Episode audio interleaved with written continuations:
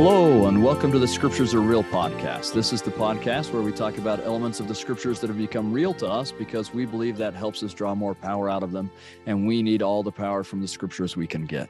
I'm your host, Kerry Muhlestein, and I'm so happy to have my friend and colleague with us today, Jennifer Platt Brinkerhoff, who uh, I've known for, I don't know, like maybe 10 years now, something like that. Um, yeah. She used to teach here for us at BYU and uh, is a fantastic teacher. I have to uh, share this story.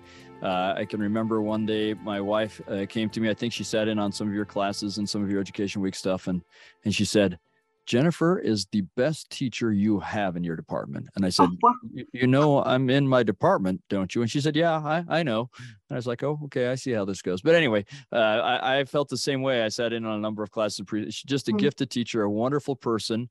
Uh, I, will I'll let her explain why I would say this. I think she's the only faculty member, uh, a, re- a, religious educator that I know who was always talking about coffee all the time. uh, but I'll, I'll let her tell us why maybe she would talk about coffee so often. But anyway, welcome, Jennifer. Would you tell yeah. us a little about yourself? It's good to be with you. Yeah, when I first came to interview at BYU, it was um, 2011 when I finished my doctoral studies at, at Arizona State University and I had spent my time studying the Ethiopian coffee ceremony. And I don't remember who it was that asked, What do you have to bring to BYU? And I said, Coffee and um, it kind of became the joke, didn't it? That yeah, you know, yeah, yeah, coffee at BYU, but you do get Diet Coke now with caffeine in it, and so there's that, oh. right? Oh, there's uh, since that happened, there is more caffeine running around on this campus than any other kind of liquid, and I think more caffeine running around in members of the church than any other kind of liquid. I it just like opened a caffeine floodgate, and we are all super caffeine. Well, I don't like. I, I serve my mission in a very hot place, and I lost the ability to drink carbonation. So I'm mm. not caffeinated because I'm not carbonated, but uh, uh, I, almost everyone else I know is super caffeinated. So fantastic. Yeah. yeah, that was um, so that was what I brought. But what what happened for me in that study is it really opened my eyes to women in ritual context, mm. and it's still a passion of mine to this day that I'm paying attention you know I, in fact I, I did write a little bit in a project that dan Belnap did about yeah. our rites of worship right and yeah, great book it really he did such a great job pulling that together. And and my my um transition from buna and the ritual of coffee for ethiopian women became relief society and mm. started asking some questions. And i'm still like every day asking questions about relief society and how do we help women to really lean into and own the greatness that joseph unlocked for us. And um yeah and so, draw from that right? Right right and that we need women need women and they need that context and they need the ritual to help socialize their children and that was a lot of what i did with the buna but i continue to this day you know asking questions how do we how do we take tradition or even leave tradition to be all into the work of salvation and exaltation? Mm-hmm. and so that's that's kind of where it's taken me and i i'm immersed I'm immersed in that research. So it's not so much coffee anymore at BYU Idaho, I guess, but we also don't have Diet Coke. Um, so well, there you go. Yeah, yeah. So you're at BYU Idaho now. I guess we should have said that. Yeah, where where there's no coffee or Coke. So uh, coffee or Coke, but we could use or overalls. Yeah, it's true. Or flip flops. Yeah. Um, yeah. yeah. So yeah, we came up to BYU Idaho. I'm just starting my fifth year here, and um, I love just being immersed in teaching um, then the research and writing is kind of just a side project that I do because I like doing it. Um, yeah. yeah, just for fun. this has been really fun. It's been a good, fun move for us to be here, and I love teaching. Um, and I love being in the community too. So. Uh, good. Well, good. Well, we're we're glad to have you on with us, and I uh, I think you wanted to talk a little bit about Obadiah. Is that right? Yeah, and I actually hope maybe you'll jump in with your you're the Old Testament scholar, right? And and the different things that way. But Obadiah, one, I like when they're little like this because it's intriguing to me. Yeah. What what is it about this 21 verses that was canonized? Yeah, um, the smallest book in the Old Testament, right? Uh, so that's that's pretty small. That's pretty small, right? Yeah. And we don't know much about Obadiah. I mean, no. really nothing, right? That he in fact, I was reading a tradition the other day. Have you ever read this that suggests that he might have been a descendant of Esau? It's um yeah. have you seen that tradition? Yeah, a lot of people think I think the Talmud felt the uh, Talmudic scholars felt that he was um and and since he's prophesying to Edom, they feel like okay, well, he was a, a convert to Judaism, and there were a number of, of Edomite converts to Judaism mm-hmm. that uh, that that's who they drew on to prophesy to Edom. That makes some sense, but in the end, we don't know a single thing about him. He didn't. He didn't. A lot of uh, a lot of prophets have in that first verse something that tells you like who their father is and and all sorts of stuff. He doesn't tell us a blessed thing. No, he doesn't. He doesn't reveal anything. But I do think he shows us his heart. Yeah. And and I've been intrigued with this idea. I know it's just tradition. Um, but let's say that he was from Esau that could there then be this um, this part of his nature or character that cares deeply about reuniting families mm. um, and and that i think for me i liked this idea of saying here he's prophesying to edom and saying you need to repent here's what's going to happen to you if you don't um, the destruction that awaits you but that he cares deeply about reuniting god's family or even his yeah. own right I, I, I very very much agree, and I, I would say you can read that in it whether he's from Judah or or Edom. He, he wants those two cousins, as it were, to reconcile. Yeah. Uh, I, I think that's a major part of his message is to let's let's get these groups to reconcile and, and be together. So I, I think you're 100% right. Uh, well, and he's consistent that if we've just finished up Amos, who is talking again about, well, the prophets from here on out that we're studying it's about repentance right? Yeah. it's about reclaiming your your place in the house of israel repenting and being all in. But i can't help but think you know president nelson and yeah. the same clear message um, will you please repent? Will you please prioritize your lives? Get really engaged in the work of salvation and exaltation. Um, I think a lot about that, Kerry. I know you do too. And and conflict, right? That's another right. thing. And and this conflict that any conflict you have in your life. You could really trace that April talk with this book of Obadiah, couldn't you? Now that you're I saying agree. it that way. Yeah. Huh. That's really cool. Well, here's what catches my attention with Obadiah, and it's probably what we're all familiar with, but this invitation, let's look at verse 17 and jump in whenever you want, okay? All right.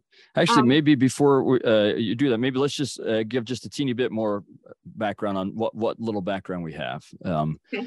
So we don't know what time period he's from. Some people, his, his name means servant of, of Jehovah, which if he's an Edomite, that's particularly interesting. And my, if he's really a, a, uh, convert to Judaism, then that's probably not the name his parents gave him. He probably takes that name on, but who knows? There are some Obadiahs. Is it for a prophet to have an, a different name given to him, right? Abram, yeah, it, Abraham. yeah, yeah. We we we know of a couple times when it happens, and then there are several times where it seems like it probably happened, but we don't know. Right. Yeah. Yeah. Excuse the interruption. Oh no, no, no! This is a conversation. That's how this is how it should go. Um, but uh, I mean, I interrupted you to be able to start talking about this. But anyway, um, friends. yeah, the uh, there are several Obadiahs in scriptures. Like there's one that uh, helps Elijah when uh, he's having some friction with a- King Ahab. Some people think that uh, he's from that time period, and he's maybe even that Obadiah. Maybe I kind of don't think so. The evidence in here makes it clear it's after a, a time when Edom had been trying to have some conflict and take over areas of Judah and even Jerusalem. And the Edomites do that a couple of times. Probably the biggest one is when they seem to work with um, Babylon when Jerusalem is overthrown. And uh, so as I read this, I really don't know, but I kind of, it feels like it's that time period to me. It could be several others, but that would be my best guess that this is, um, say, post Jeremiah, um, post Ezekiel and, and, Daniel somewhere in there, maybe be uh, maybe before um, uh, Nehemiah, maybe at the same time, somewhere around there would be my guess. But it could be in the time of Ahab. It could be anywhere in like this 300 year span. So anyway, that's that's about all the background we have on it. Right. Well, and that even in his narrative, is it about verse 10 that he's describing the way they've turned their backs? Yeah. Um, that this idea that 12 kind of just hurts my heart so much that thou should shouldst not have looked on the day of thy brother in the day that he became a stranger you know yeah. they're just turning their back and not doing what they're supposed to be doing. Um, neither shouldest thou have rejoiced over the children of Judah in the day of their destruction. Neither shouldest thou have spoken proudly in the day of distress. Yeah. Distress, and over and over, he's going to say, "Shouldest not." Um. Uh, you look how naughty you are, and and that you turned your back. That you weren't you weren't even interested in helping other people in their yeah. in their circumstances.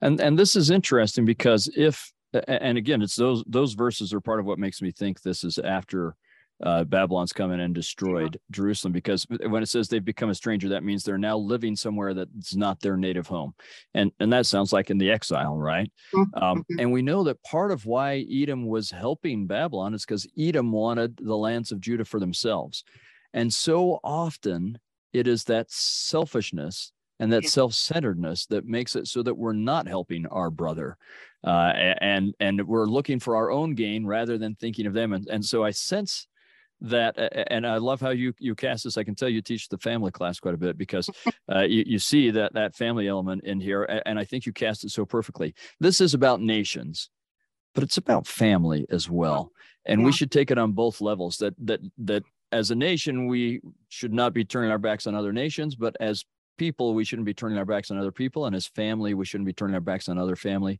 and most of the time when we do, it's because we're looking for something for ourselves. Yeah. Yeah. You know, you got me thinking because, you know, each of us are in positions of responsibility in our congregations, in our ward and stake. And I think a lot about ministering mm. and, and that how, how do we help each other to really capture what we're, what we have before us as an opportunity?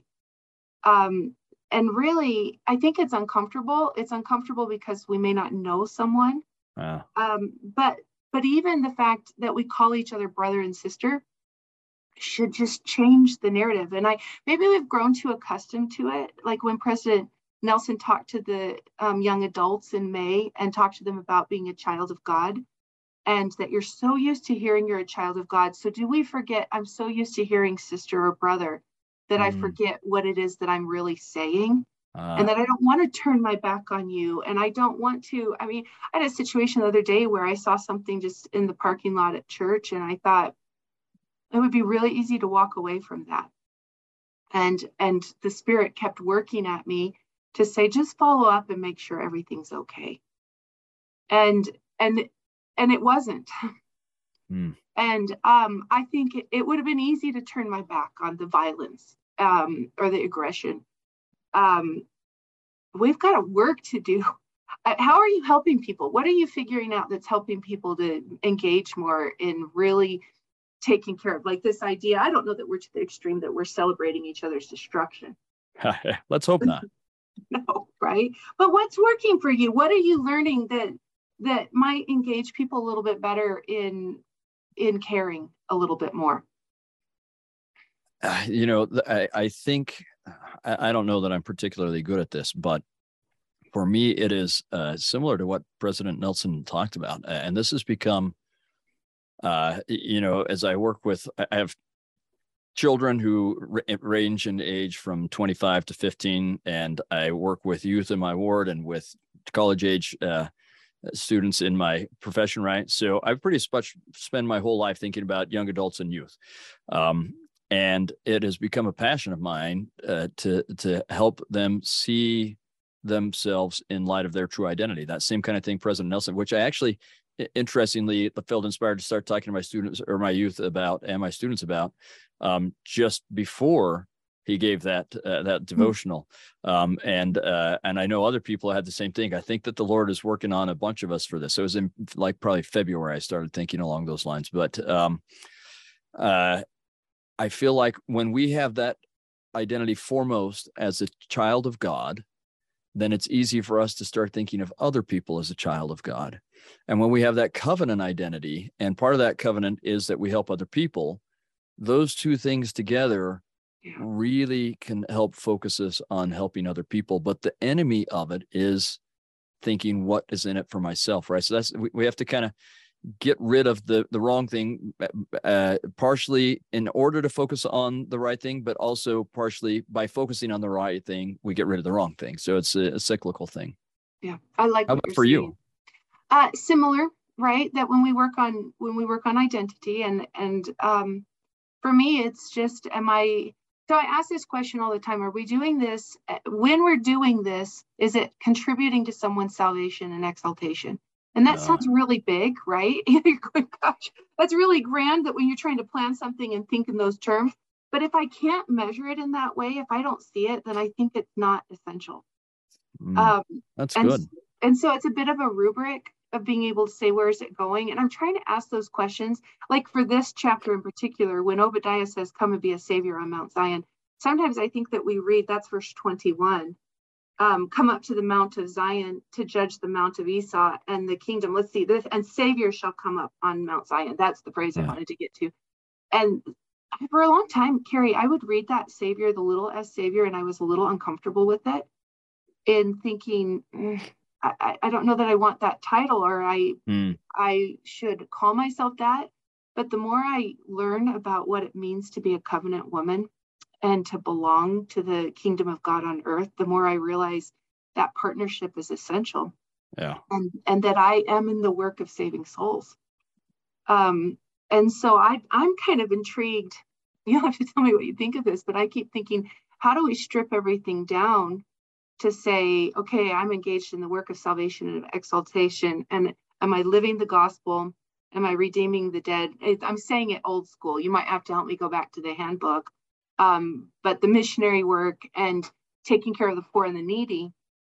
And if not, if I can't have it fit there, am I sure I am wanting to be doing it? That's that's really really good and really powerful. In fact, um, it's something that I started kind of figuring out as I would deal with it. You know, in in uh, book, we used to have these Book of Mormon classes that were just for return missionaries, and usually you had everyone in there had been home for their mission for like two months at the beginning of the semester or something, and so you had a lot of people who were struggling with, okay, how do I?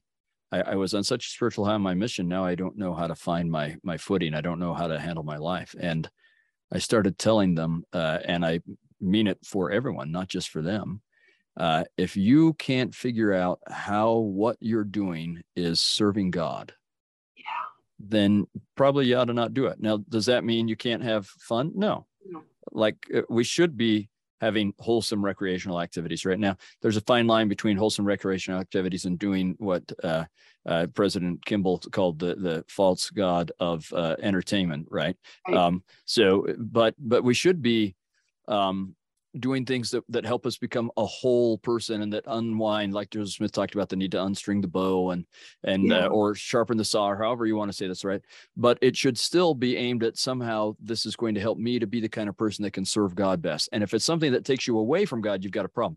Same thing with your grades or your job or whatever it is you should have somewhere in your mind consciously know how this contributes to serving God. And it's perfect to talk about this with Obadiah, the servant of Jehovah, right?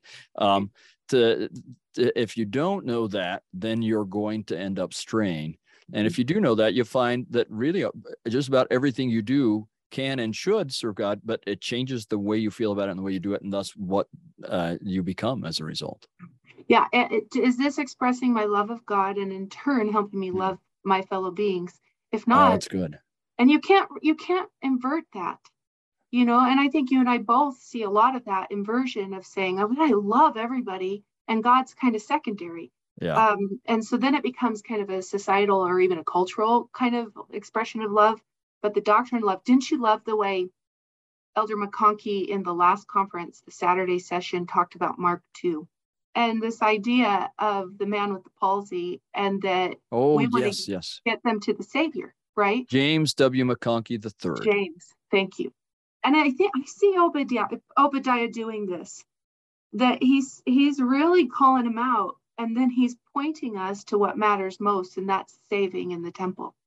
Uh. and um and that to me that's obadiah and that's that's why I love him. It's just this quick, simple message, but it's so crystal clear. And I want to ask you one more thing as we're mm-hmm. thinking about this. This is from President Nelson. And I actually liked the way the church news put this together, but it's from the October conference where he says, President Nelson says, it is significant that the Savior chose to appear to the people at the temple. emphasizing that the temple is his house and filled with his power. Mm-hmm. Let us never lose sight of what the Lord is doing for us now. He's making his temples more accessible. He is accelerating the pace at which we are building temples. He is increasing our ability to help gather Israel. He is also making it easier for each of us to become spiritually refined. And then he reiterated this. He said, I promise that increased time in the temple will bless your life in ways nothing else can. And then may you focus on the temple in ways you never have before. And I just, what does that mean for me? You yeah. know, how how am I going to adjust? And I'm really in a in a mind space right now of saying, I want to figure this out. How do, how does the temple mean something to me like never before? I I started teaching a couple years ago. I started teaching an introduction to family history, mm. and part of it was selfish because I thought if I'm teaching it, I'm going to be doing it a little bit more, and I can make that sacrifice of time professionally, and then I'm doing it. Kerry, I have witnessed miracles. Mm. We we punch through the veil and that that classroom that we gather in is become this sacred space and we often talk about you know that i'll say i feel to acknowledge those that are with us that are unseen and the miracles that we've witnessed you know sister nelson at a byu women's conference a few years ago promised the sisters if you would make a sacrifice of time you'd have these miracles she said it in lots of situations but i always like to share that bit of this clip and and I had a student one day say, I've been working on tapering uh, my my anxiety medication. It's not boding well in my body and I need to change it. And she says, I felt impressed that maybe I could use family history work. And the end of the semester, that was in confidence between me at the end of the semester. She says, I'd like to share with all of you what the Lord's done with me as I've given more time to saving on Mount mm. Zion um, and so I guess that's what I would say. I would say to everyone who listens to us today that we can engage in the work of salvation and exaltation in very direct and straightforward ways. It doesn't have to be a production, it doesn't have to be an assignment. It has to be a willing heart that's entered into covenants who just wants to help. And that's Obadiah for me. Oh, that's beautiful. That's beautiful. And and uh, as as you were talking about that, it, it reminded me of something that maybe we can tie into something you said even earlier. You know, I love how you're bringing this out in, in temple work. That the the phrase "Saviors on Mount Zion" that is taken here from from uh, Obadiah, but the the way that's been used most often in church literature and and earliest and most commonly is in what they used to call um, the the genealogical society genealogical work now we call it temple work, but the same idea, right? It, it's it, this focus on doing work for the dead, and I think that's an absolute fulfillment of it. Yes. Um, but I I want to tie that in with something that President Nelson said, like in the very first public thing he did, which was with the youth. That ties in with something you said earlier, where he said, and I'm I'm paraphrasing, but I think it's pretty close. Where he said, "Anytime you do anything for anybody on either side of the veil that helps them come to Christ or make covenants, you're gathering Israel." And so when you said earlier, um, how am I doing things that that help people receive exaltation? That's exactly what I thought of. Well, anytime you do anything for anyone on either side of the veil, you're helping them receive exaltation. So that's temple work. Um, that's uh, you, you see someone across the street that uh, it, it dropped all their books um, uh, or like you in the parking lot uh, uh, after church, uh, or you minister to someone, uh, whatever it is, these are all ways of being a savior on Mount Zion, uh, all ways of, of gathering Israel and helping people receive exaltation. I think the temple is particularly important in that, and I, I love your focus on that. And I know I, I was writing. I, have I pulled out my phone while President Nelson was talking, and I just wrote on my to-do list: schedule more time in the temple, right? Yeah. Uh, uh, and I hope that we're all feeling that. Um, but uh, I love the example of your student as well, and I hope that more of us will take that up. Yeah. Yeah. Well, and there's such little things like the the, the app, the Family Tree app, makes it so mm. easy to take our own names for most of us. Yeah. I started doing Kerry. My little girl's eight And so whenever I print a name, I ask her to cut it out for me. And I'll say, Will you prepare this for me to take to the temple? I'd love to, mom. And and she'll cut it out. And then I'll say, Now will you go look her up? Yeah. And tell me, tell me who she is and what you know about her. And so I'm just trying to engage her in a mindset that as That's she perfect. as she's eight and progressing on the covenant path and she sees mom going, that I don't want her to ever go, my mom was always gone at the temple but rather I'm so in fact she asked me once she goes I wish you'd go more often because I like who you are when you come home. You know? That's pretty good. Yeah. I just I I Obadiah it has such a sweet way of getting us curious and saying I have so many questions for you and who you are. But this idea of saying are you really engaged in in taking care of each other? And here's what you can do. And that we can get busy doing it Good. And it comes back to what we were talking about earlier. You're going to have to forget about yourself a bit. Yeah. If you lose yourself, that's when you'll find yourself. But forget about yourself a bit and remember your brothers. Yes. Right. Heal these these relations, whether that be your own nuclear family or all of our different family relations that we have as as uh, covenant brothers and sisters. Uh, so Yep, and that God does that with all of his children, Esau, Jacob, you, me. I mean, it's it's his it's his work and his glory and it's fun to be a part of it. Uh, amen. That's that's amen. probably the perfect ending eh? amen to that. Well thank you so much. That's just uh, it's always fun to talk about the scriptures and especially with you. So thank you for that jennifer and and i hope uh, that our audience feels as uplifted and edified and, and motivated as i do and uh, that uh, if you know someone who you might want to share this with and cut out temple cards together and go together or whatever else, then then you'll do that as well. So awesome. thanks, Jennifer. You bet. And, good to and be to, with you. Uh, good to be with you. And to our audience, we hope you have a great day.